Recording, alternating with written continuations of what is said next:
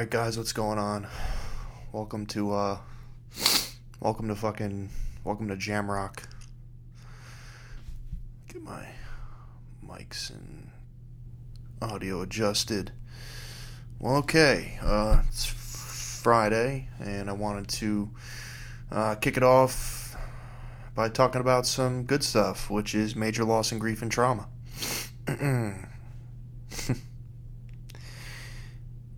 I think a lot of people sometimes are defined by major losses that they have.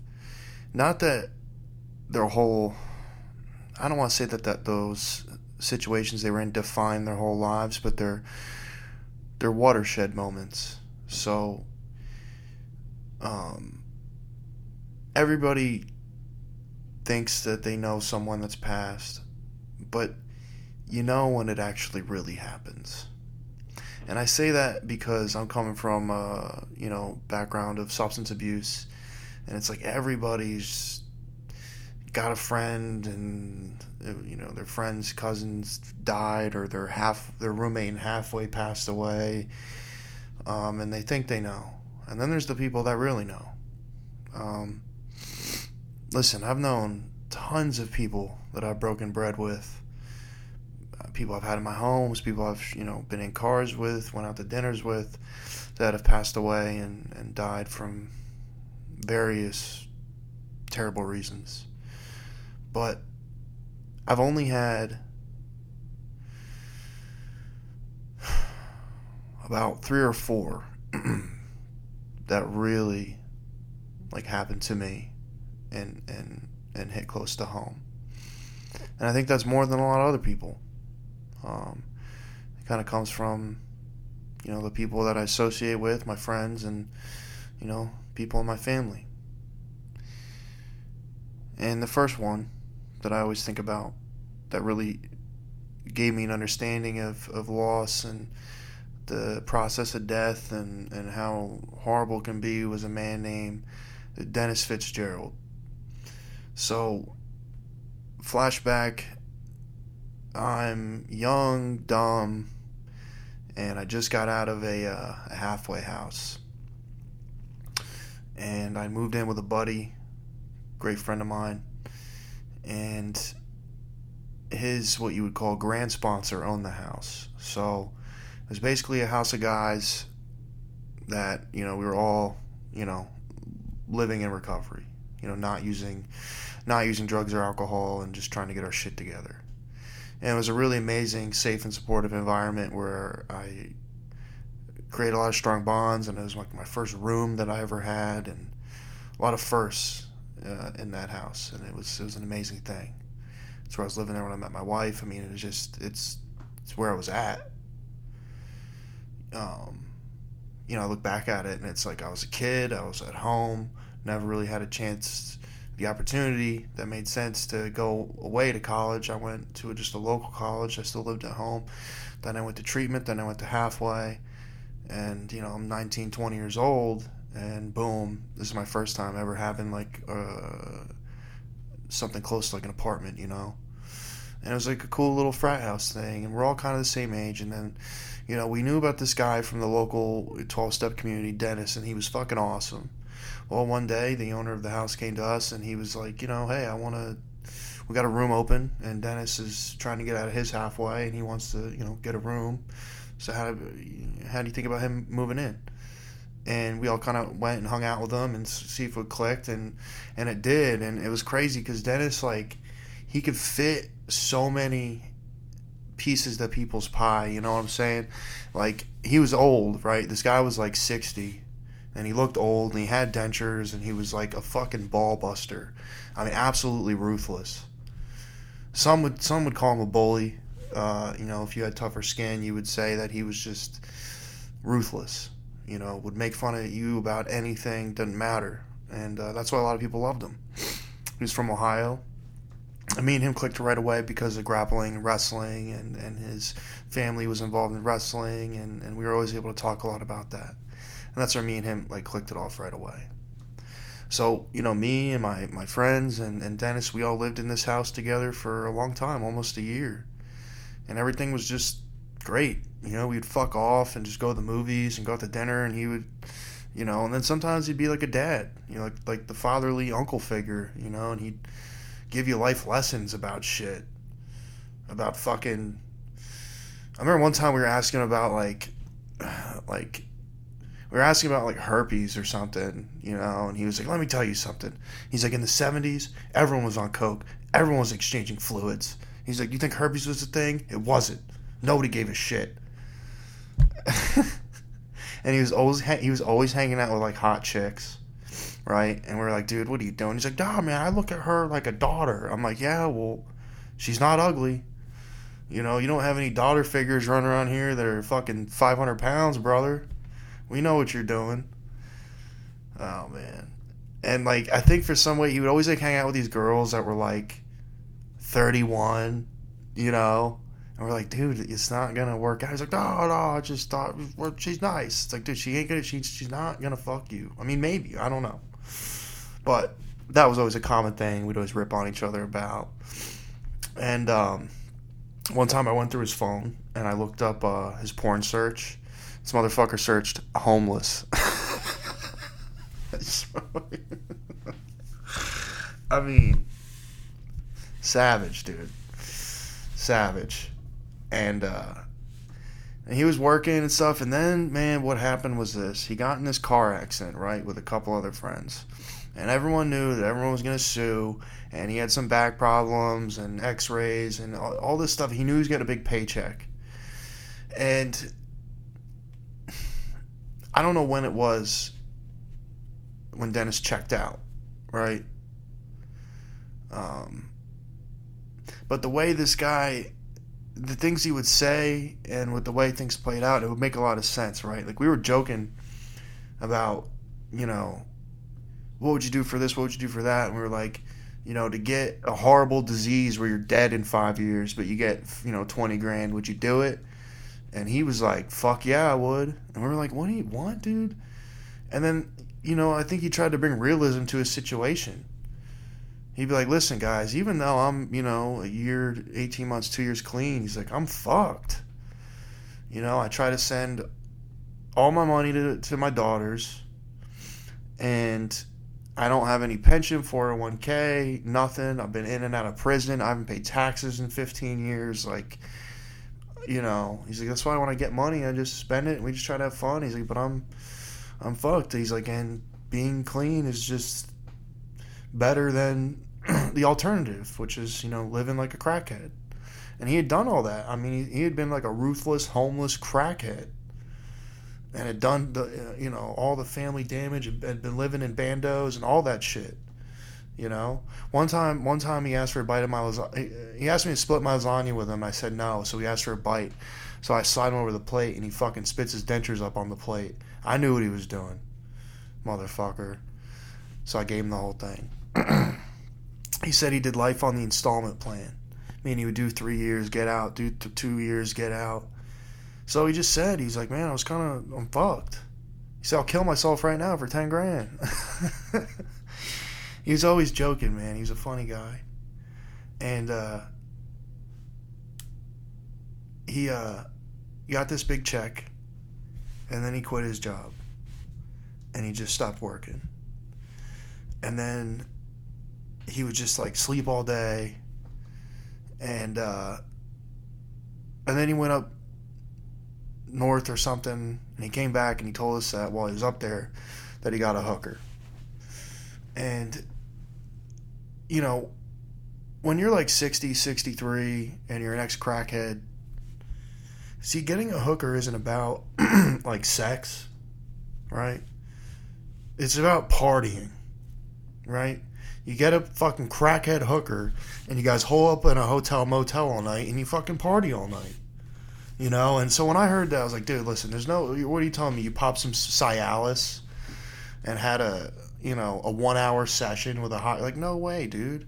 So right then and there, I was like, oh man, like this isn't good. And shortly after, he went missing. he was gone. He was gone for days and we were all like trying to figure out what the hell's going on. and at some point, he turned up, and uh, he had gotten a hooker. Now, I'll tell you, this is all taking place in South Florida. And basically, the story was uh, he'd gotten a hooker and he'd been partying for four or five days, and he overdosed and all this crazy stuff, and he was in the hospital, but he was okay. Like he didn't he didn't die. Um, so we went to go see him in the hospital, and he was like, he just looked fucking terrible. You know, mind you, he already looked terrible to begin with, but he looked way worse. And uh, and then this started the whole thing. So for like a couple days he's in the hospital, right? And then we get him out, and then we get him into a treatment center. He gets out of treatment, and then we get him back into a halfway house. And now, mind you, I haven't seen him. So it goes a month's gone by, and then I see him, and he comes over, and his stomach is like blown out and distended, like a huge balloon was blown up in it, and fucking and he's got like band-aids and shit all over him. And basically his story was that while he was getting high with the hooker and shooting up and doing drugs he'd gotten all these abscesses. And he got sepsis in his blood and it had like fucked him all up. And so he's over our old house my house up that i'm living at and we're chopping it up. And i'm like dude you don't fucking look so good brother you know? And he's like yeah yeah you know i fucking feel like shit. He's like i gotta go to the hospital once a week and get all this fluid drained out of my off my stomach. And then our friend came and I was like, "Where are you guys going?" He's like, "Well, we're going to the casino." And I'm like, "Dude, you fucking nut job! like you're a psycho." And he's like, "Yeah, you want to come?" And I'm like, "No, man, I'm broke." But uh, all power to you. And he walks out, and I'm just like, "Dude, this guy's like not well. I, I don't see how this is. You know, how's how's he walking?" Basically, is what I'm thinking. So every week he needs to go to the hospital and get his stomach drained. And one week, you know, a couple month or two only after, he goes to the hospital and he gets his stomach drained and and and he never left. And we all started visiting him, and he just got uh, progressively worse and his kidneys gave out, and uh, he was starting to have to do dialysis and all this stuff, and um, then he went blind. Something with his kidneys, whatever, I don't fucking know, but he went blind. So we'd go and, and, and he'd be fucking blind, and you know, oh, who's that? Hey, Colt. And uh, and this was at the Delray Medical Center in South Florida. And then it was getting to the point where, you know, he was in intensive care and, and he wasn't getting any better and, and there was no like next of kin that were gonna come and like take care of him or help him out or do anything. He'd always talked about his daughters and, and I only had one one interaction with them, but I, I didn't you know I think this had been an ongoing thing for them their whole lives, you know and they weren't coming to like save the day. And I think there were a lot of times where maybe Dennis should have been there to save the day for them and he wasn't there, you know. So, as these things play out with elderly people who don't have money, they tell us that they're moving him to this different hospital, to hospice. And it's this like shitty hospital. And it's got shittier employees that don't fucking speak English so by the time he gets to this hospital, it's now at the point where Dennis is going basically like senile. He's he's the same thing that they all say, and I don't know if it's true or not, but what's up with the fucking people at the hospital saying that they're getting beat? He's like, here, like, Cole, Cole, come here close. He's like, they're fucking beating me, and they're they're not giving me my Dilaudid and they're doing this and they're fucking pinching me and look at me. I have, I know I have bruises. Just saying all this shit. And he was just getting worse and worse. And then he started like lashing out and trying to like fucking grab you and punch you. And then he stopped moving. I remember we went and he was just laying there with his fucking mouth open, and his head tilted back. and there was like this noise coming out of his mouth but it wasn't his voice. And it was like his insides. You could hear him like groaning. And basically, the nurse said that when you start hearing that is when they're going to die soon. And then shortly after that, he passed away.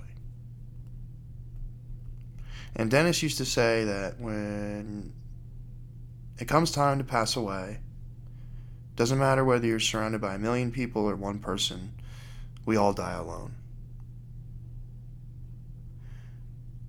And that is the case for Dennis Fitzgerald. You know, we were all there, but in the end, he passed away alone. And this was my first time really understanding that someone could die and pass away from addiction, but not from an overdose. You know, everything I just told you, this this played out over like six months, you know. It was like a long process of death with glimmers of hope in between that made it seemingly so much worse. And I don't mean to like trigger anybody, but I just do this for me. And speaking about Dennis is a large part of my story because that was my first time really like just seeing how the tides can just change. One day someone's there and then, you know, they're not. One day they're okay and then they're not. And you're like, what the fuck, you know? And it's ugly.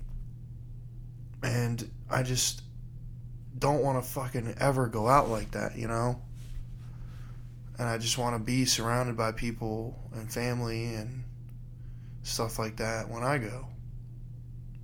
But it's up to me, right? You know, we all have a certain responsibility to do our part and to make sure that we want to be, you know, people want to surround us and, and, and be there for us. And if there's bridges that we've burned or, you know, whatever, we need to make amends and, and you know, right those wrongs. And uh, I think Dennis always figured it was kind of just too late for him. But what he didn't realize is, you know, the horrible shit he just put people through with them having to, like, see that, you know? And it sucks. The whole thing sucks. And it doesn't end, you know? There's more. There's more people. But I'm here, and I love everyone else that's here. And this thing that we have is, like, so precious. And I'm curious what I really would give to, you know, spend just one day with someone like that. you know, really, if the opportunity was presented to me, you know, if someone could put a, a monetary thing on it, what would I actually give? You know, would I give up my whole fucking house and everything I have to see Dennis Fitzgerald one more time? No. no, I wouldn't. But I would give something, and I'll have to think about that. These those crazy fucking scenarios in the battlefield I play in my head where I got 10 grand left to my name and someone's asking me, for 10 grand, we'll let you fucking smell his hair one more time. And I'm just like, oh man, come on. Yeah, that's what I do up in my brain. But listen, guys, Call your mom, call your dad, call your best friend, call your girlfriend, call your wife, call your husband. Do something. Reach out and just let them know that you love them and that you're thinking about them and that you are glad you guys have a kinship and or friendship. So with that, I'm coming up in about 20 minutes. I know I'm going to get boring soon. Uh, welcome to Jam Rock. Well, such a good song. Peace out.